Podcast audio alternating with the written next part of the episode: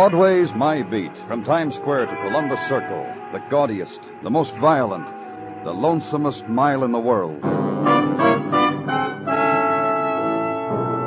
Broadway's My Beat, with Larry Thor as Detective Danny Clover.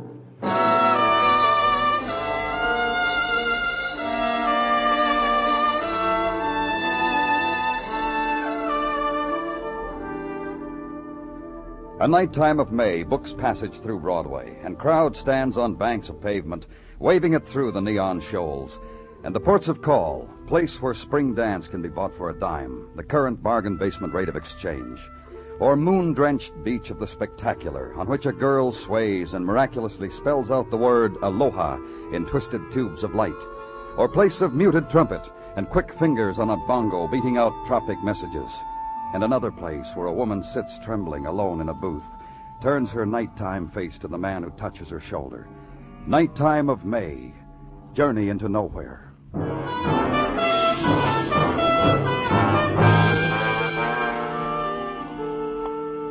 And somewhere in wake of night laughter, dark, brooding street, windows of brownstone rooming house staring into it, and stoop to ascend, and door open before your knock, sallow light spill onto pavement, and in doorway a woman whose coilings of red hair are haloed by the 10-watt bulb. You from the cops? That's right. Been leaning on my windows, watching for you. First time in my life. First time in my life I ever waited a cop should come to me. Was it you who called? Me, Gwen. Gwen Victor. Oh, you said... What I said on the telephone, don't hold a candle to the earful you're going to get. You want to come in now? Wait a minute. Huh? I want you to look at something. What? My face. Don't move a minute. I'll hold it up to the light for you. Now, you see him? What? You don't recognize, huh? You don't recognize where a lady's been crying tears and the marks they leave in her powder base. I didn't repowder especially so you could see where I've been crying, see? Those two rows. Well, that girl you told us about on the phone, the girl who was hurt? That poor thing. That poor little hurt thing. To fall at my feet like a wounded dove. Look, take me to her. We're wasting... We're wasting nothing, mister. You gotta be filled in, don't you? I know you, misters. You gotta be filled in. Then you'll take me to the girl, huh? Then I'll take you to the girl. Because right now, from her and her condition, you'll get nothing. Just from me. All right, Miss Victor, you tell me. I'm a lady who's got a big heart inside her. I want you to understand that. Then you'll understand why it's happening like this. Well, go on. I got a very big heart. It's one of the reasons I sit out on the stoop nights, in case my roomers want to gab a little in the fresh night air. In case they need advice on certain matters or the loan of a kind word. About the girl. It's what I'm coming to. Oh, the poor girl. Tonight I sit on the steps. My rumors have drifted to wherever. I'm alone by myself on the stoop. A car rolls down the street. Lets a girl out. Whoosh! The car rolls on. The girl walks toward me, staggering like from the bottle. Flop! She falls at my feet. I lean over her. Honey, baby, I say to her. Honey, baby. She whimpers to me. Help me, help me. I see she's been knifed. I yell for Doc. Doc! Doc? Doc Roundtree, my oldest roomer. I yell for Doc. We lift and carry the hurt honey girl into a vacancy I happen to have at the present. Now you'll take me to her. Just so you'd understand about me and Doc. Now, come on. How is she, Doc? How's our honey girl? She's sleeping, Gwen. She's dying. Ah, you poor baby. You poor, sweet baby. Gwen. Huh? Oh, him. Don't worry about him, Doc. He's fine. Best of health. He's from the police. He came for our wounded bird. Good night, Gwen. Come back here, Doc. Now, look, mister. Look, all I did was try to help her pain a little. I didn't do anything unethical. I didn't even try to wash the wound. I just held her hand, try to make it easy for her. Doc's trying to tell you he ain't practiced in 12 years because Doc ain't supposed to. I did nothing unethical. A man has to be kind. The only way that's left to him. A dying girl and a fifth of bourbon. Now, Doc, that way, huh? Well. How long's this girl been here? I called you, mistress, right when it happened. Couldn't be more than 20-30 minutes since. Either of you ever seen this girl before? I've been sitting on my front stoop for years and years. This particular honey girl is a total stranger to me. To you, too, Doc? To Doc Roundtree, too. Where's her purse? Now, you could stick your nose in every cranny of my rooming house, mister. You won't find it, because she didn't have one. You mean... Like you see her now is how she was when she fell to my feet. All she was carrying was this knife cut. That and a very pained expression around her mouth. No identification? Just what Doc said. She's dying. Ah, baby, honey, baby. Fever, huh? You just let Gwen.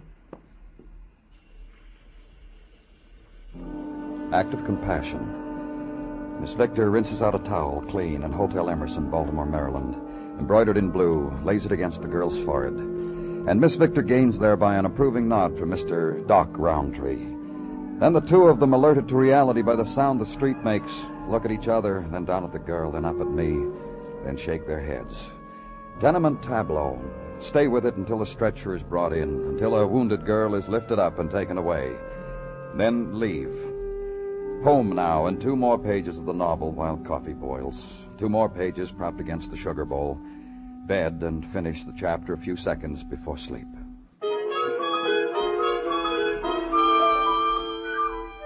Next day. Look at it through the window, yawn at it, make silent comment about it. And all the day does back at you is get later.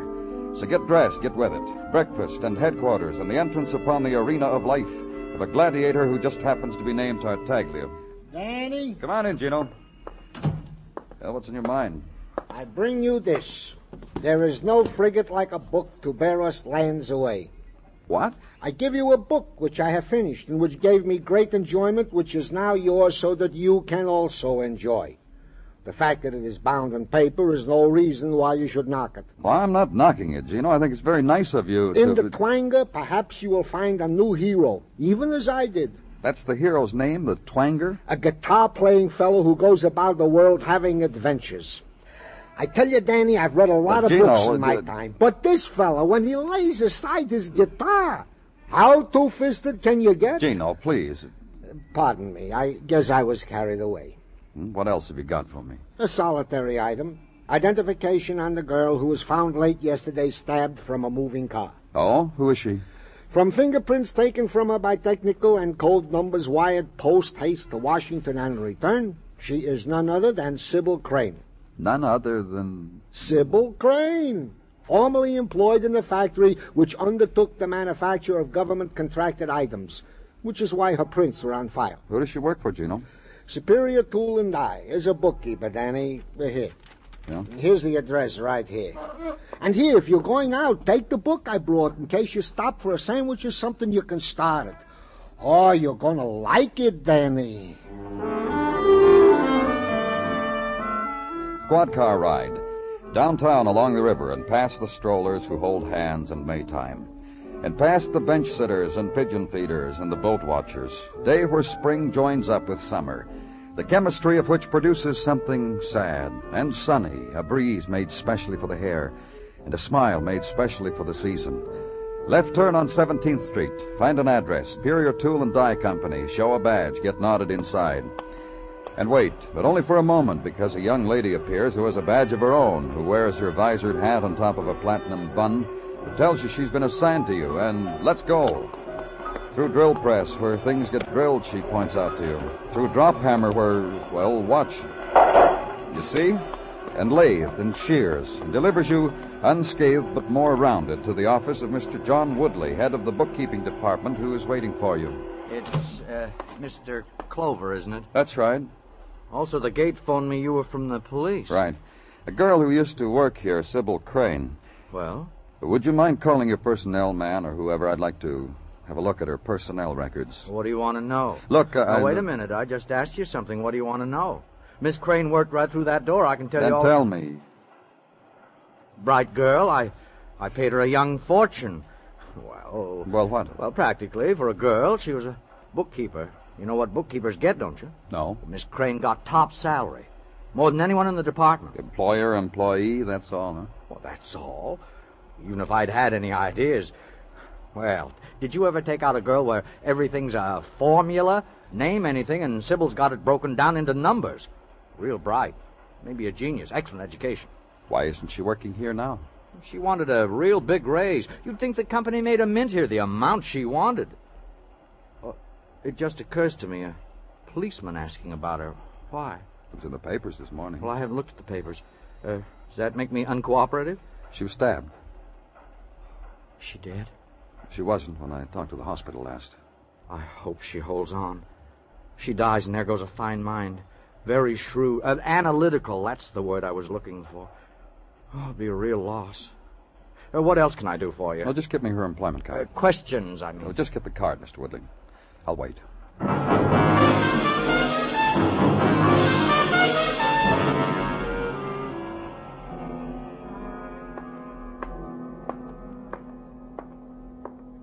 Danny? Huh? Oh, how's Miss Crane, Doctor? The thread that holds her life, Danny. Then she's still alive. Alive? Yes, I suppose you would say that she was a... From Miss Crane's room, come on. The visitor, the lady, Miss Victor, she said her name was. Oh, baby. Poor baby doll.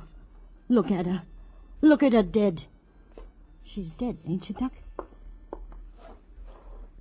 Yes. You know what I'm going to do?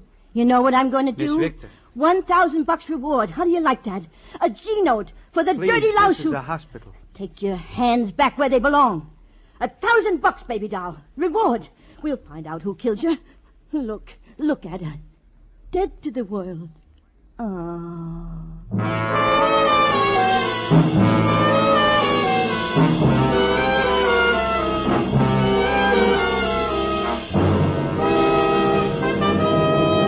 You are listening to Broadway's My Beat, written by Morton Fine and David Friedkin, and starring Larry Thor as Detective Danny Clover. Savings bonds are a gift to appreciate. If you have received one, you can be happy for yourself and proud of the giver, because United States savings bonds guarantee interest at 3% if left to maturity. They offer security. Because they help Uncle Sam fight inflation and pay for defense, they are a patriotic gesture as well. Now and in the future, United States savings bonds can be the difference between security and uncertainty in the lives of the loved ones. Buy them regularly, where you work or where you bank.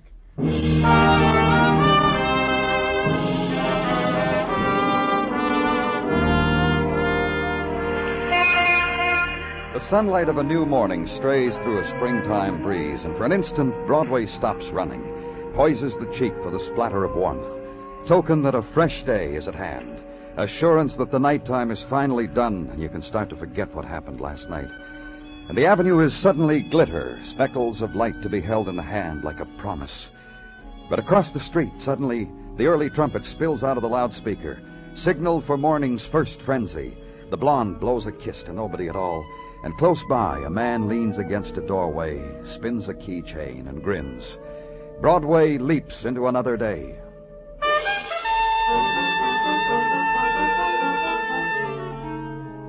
And at headquarters, time for consideration, with tools at hand. Cigarette, warm coffee, glazed donut with most of the glaze missing, and Detective Muggavan, who likes them that way. It's funny.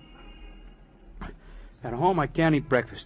I get here to work, 4 donuts, no trouble at all. You mind if I tell you look it? Yeah, I know. I'm going to have to start taking off the weight. Dennison checking on the background of Sybil Crane? That Dennison's a good boy. Thanks so much for the information, Muggavan. I've been wondering for the last 9 days what kind of boy Dennison... Yeah, he's checking.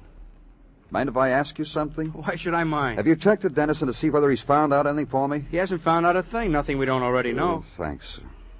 Better employment record on your desk? Mm-hmm. See it? Thanks. If Sybil Crane didn't lie when she was filling this out, she's a real brain, huh? That's funny. What? She left Woodley's employ a year ago, and what she did after that, like she vanished. Now get it. Don't bother. Danny Clover speaking. You the man with the reward? What? In this morning's paper, $1,000 for information... Who is this? I'm Mary Dixon. I have information concerning, well, what the papers say about Sybil Crane. Where this information will lead to depends entirely upon how... Where can I find you, Miss Dixon? I am presently employed as 22nd floor maid of the Morrill Arms Hotel. When may I expect you? About 10 minutes. Make it a half hour, Mr. Clover. Then I'll be on the roof having my lunch. The third redwood chair from the chimney. In a half hour, Miss Dixon.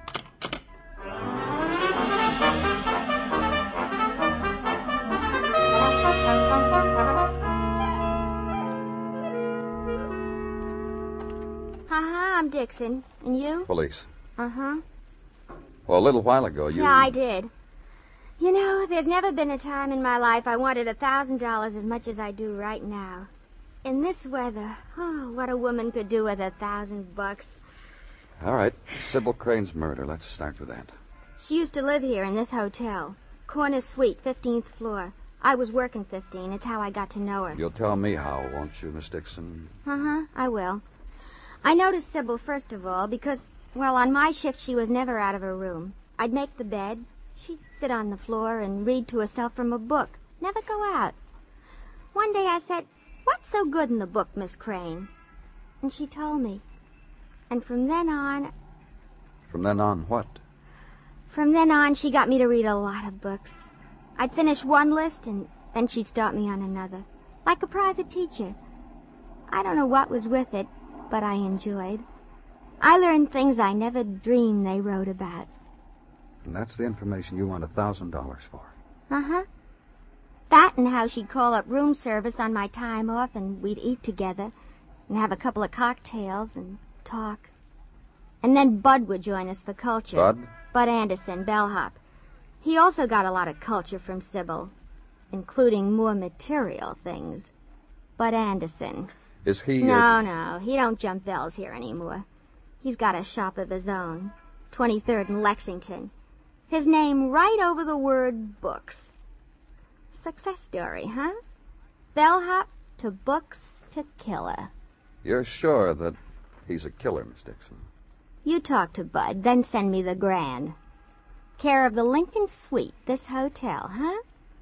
$30 a day a suite, and Dixon'll be in it. Care for a banana? And she peeled it for me, and took it in good grace when I refused. Waved me farewell with it.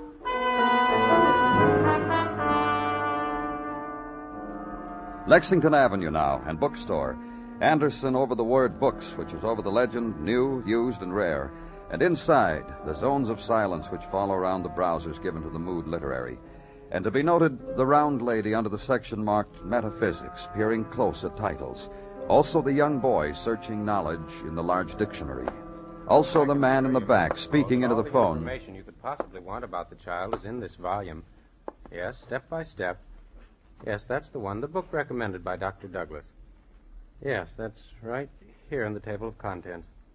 Of course, I'll send it right out to you. Thank you. Now, sir, what can I do for you? Your name, Bud Anderson? Just browse around. The police. Oh. It's about Sybil Crane. And? A friend of yours, wasn't she? And? Mind if I make a suggestion, Bud? Get the sign that says closed and hang it on the door. Explain to your customers that you're on your way to jail for... For what? Offhand, let's just say suspicion of murder. Oh, gee. Liked me. She gave me dough. I opened this shop. That's all, huh? Strictly a business proposition. You used to be a bellhop at the Morland Arms, didn't you, Bud? I used to be a lot of things. Most of them, like everybody else, I don't talk about. But, yeah, once a bellhop. Day fellow with the bags. I was studying to be a teacher, an honest-to-goodness teacher of tots, and I needed money for school. Get the picture? Keep going. Well, industrious, work days, study nights. Then guess. Sure you can. I met Sybil Crane. Instead of a tip for carrying her luggage, she gave me a smile. Later, I brought her back change. Months later, the conversation got around to this. Don't be a teacher, Bud. Be a book salesman. How'd she get the money to set you up in business? Her brain. I merely mentioned my love of books. Just like that, huh? Sure, very brilliant girl. Could afford anything she wanted, which is very intelligent. You'll agree. Who killed her? Not I. That's the best answer I can give you for that question. Pardon me. Anderson's bookshop. Yes, Mrs. Poe. Well, I'm not sure. Wait, I'll look at the table. And leave him, and in store arcade pass the eager, fleet-fingered probing of an old man through bookstall of stained and ancient books. Solution to the swift loss of another May day, perhaps to be found in the rack marked textbooks, used, mathematics. And into street now, walk with May problem for policemen. A girl flung from a car into nighttime of Tenement Street. Girl picked up kindly, carried to vacancy in a rooming house. Girl called for, carried to another room where her dying became official. Murder of Sybil Crane. Problem. Walk with it. And it becomes a cube pile of police headquarters, and it becomes tangents of sunlight splintering off dark cylinder of corridor. And something else. Why, you miserable, dirty, useless old stray dog! You think I'd let you near me? Huh? Not with a a 10-foot push broom. You booze hound. No good stray booze hound. You think I'd let you...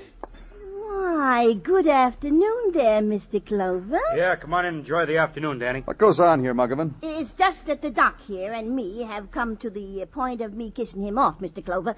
Doc and me... You're fat, that's what you are, Gwen. And that fancy red hair you're wearing is nothing but a dirty old lie.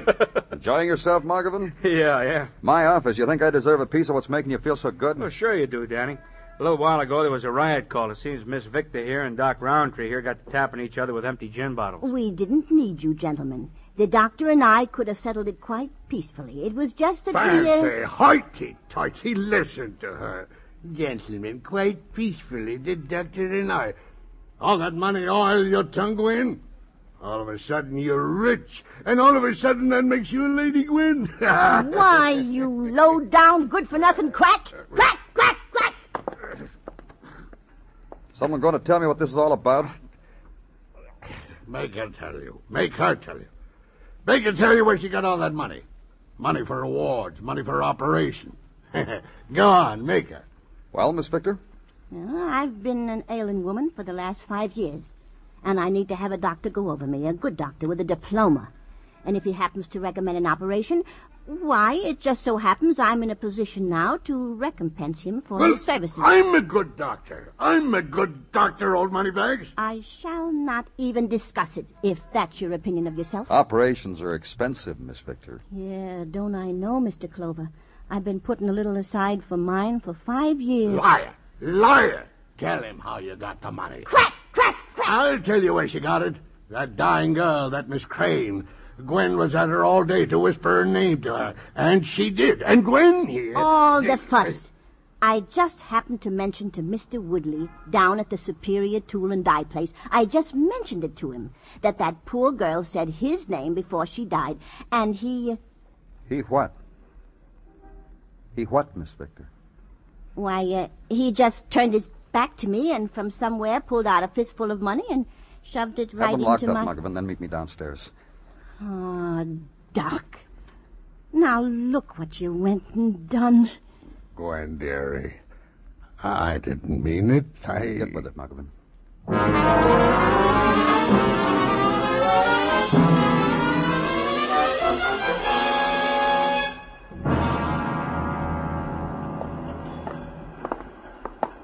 It's quite a factory they have here, huh, Danny? Uh-huh. You're not going to believe this, but I've always wanted a little shop of my own. I believe it, Muggavan. Hey, you know what that thing over there is? That's a Yoder hammer. You know what they cost? I used to know, but I forgot. I don't want to know anymore. You know what the trouble with you is, Danny? Don't tell me. Just knock on the door.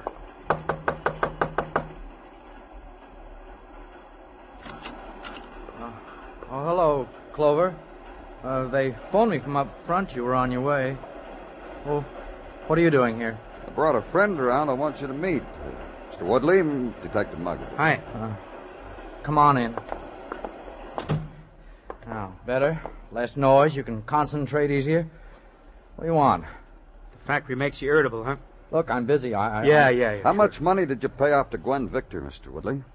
Who? A dame who whispered a name to you. I'm supposed to have an idea what you're talking about? A real good one. We'll just add the word blackmail, and you can take it from there. Blackmail? Why should I pay anybody blackmail? That's a good question. We'll take them one at a time. First, Gwen Victor paid her blackmail because she walked in here and said she knew a dying girl. Dying girl named Sybil Crane. Gwen found the girl with a knife wound, knew she was dying, took her home, sat with her for a day until she mentioned a name. Yours. We got a nice place here. You noticed that case of fittings near the drill press? Now the question arises, relation between you and Sybil. You'd be surprised how much those fittings cost per each. Danny. Hmm? Now, there was quite a girl. Wasn't she quite a girl, Woodley? Well, and how much profit there is in those fittings, and how many ways a bookkeeper can split that profit and still come out tidy. I can show you with pencil and paper. You're not paying attention, Woodley. Oh, I heard every word you say, and I want to tell you something. Well, go ahead. I gave Gwen Victor part of the bookkeeping profits. Well, what kind of a fellow would you think of me if I wouldn't offer you the same arrangement? Get it, Woodley. More. You'd be surprised the number you could ask for before I'd say ouch. Sybil made you say ouch, didn't she? That's why you got rid of her. Just a nothing type girl, fellas. That's the way we heard it. Smart girl. Very. Especially with figures. Adding, subtracting, dividing. nothing tight. She was living in a $30 a day suite, Woodley. Gave people money to go into business, and she didn't have a job. What'd she have on you, Woodley? Why were you paying off? Look, why don't you guys talk sense? All right, get off it, Buster. You're all through buying people. Why were you paying off? I liked her. I gave her little bonuses from time to time. Let me tell you what's going to happen now, Woodley. Right now, right at this second, one of our men is going from bank to bank. He's going to find out where Sybil kept her money. He's going to find out how much she had, how often she made deposits. The company's got a few nice contracts, choice, cost plus. You've been stealing. Let me tell it, will you? I'm sorry. She helped. She showed me a way of juggling would knock your eye out, set up a system of books for me, and quit. And you had to keep paying her. 10 times her salary each week. She wanted more, so you killed her, huh? 10 times her salary. You know what it comes to? Half for you, half for him. Know how you could live? Danny? Uh-huh. Isn't he spunky? Yes, he is. He'll go far. Let's go, Mr. Woodley.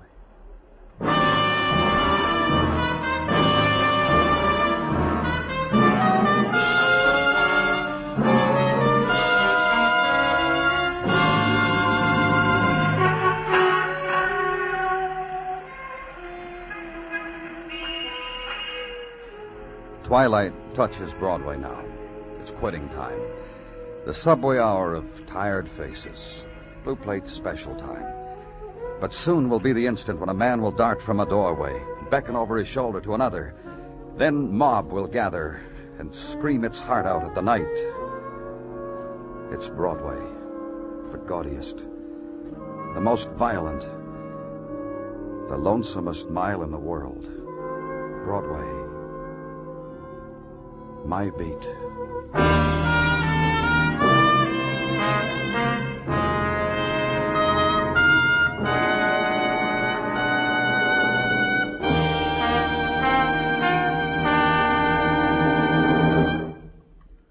Broadway's My Beat stars Larry Thor as Detective Danny Clover, with Charles Calford as Tartaglia and Jack Crucian as Muggavan. The program is produced and directed by Elliot Lewis, with musical score composed and conducted by Alexander Courage. In tonight's story, Joseph Kearns was heard as Woodley. Featured in the cast were Martha Wentworth, Sandra Gould, Paul Richards, and Joe Granby. Bill Anders speaking.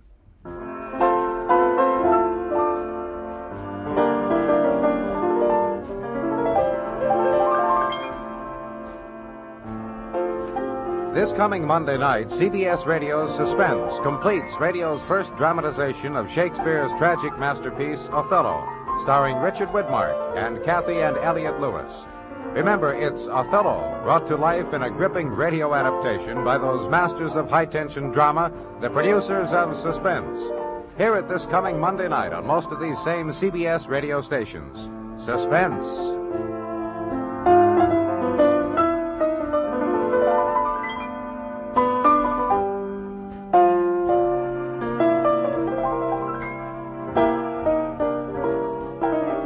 America's 45 million radio families listen most to the CBS Radio Network.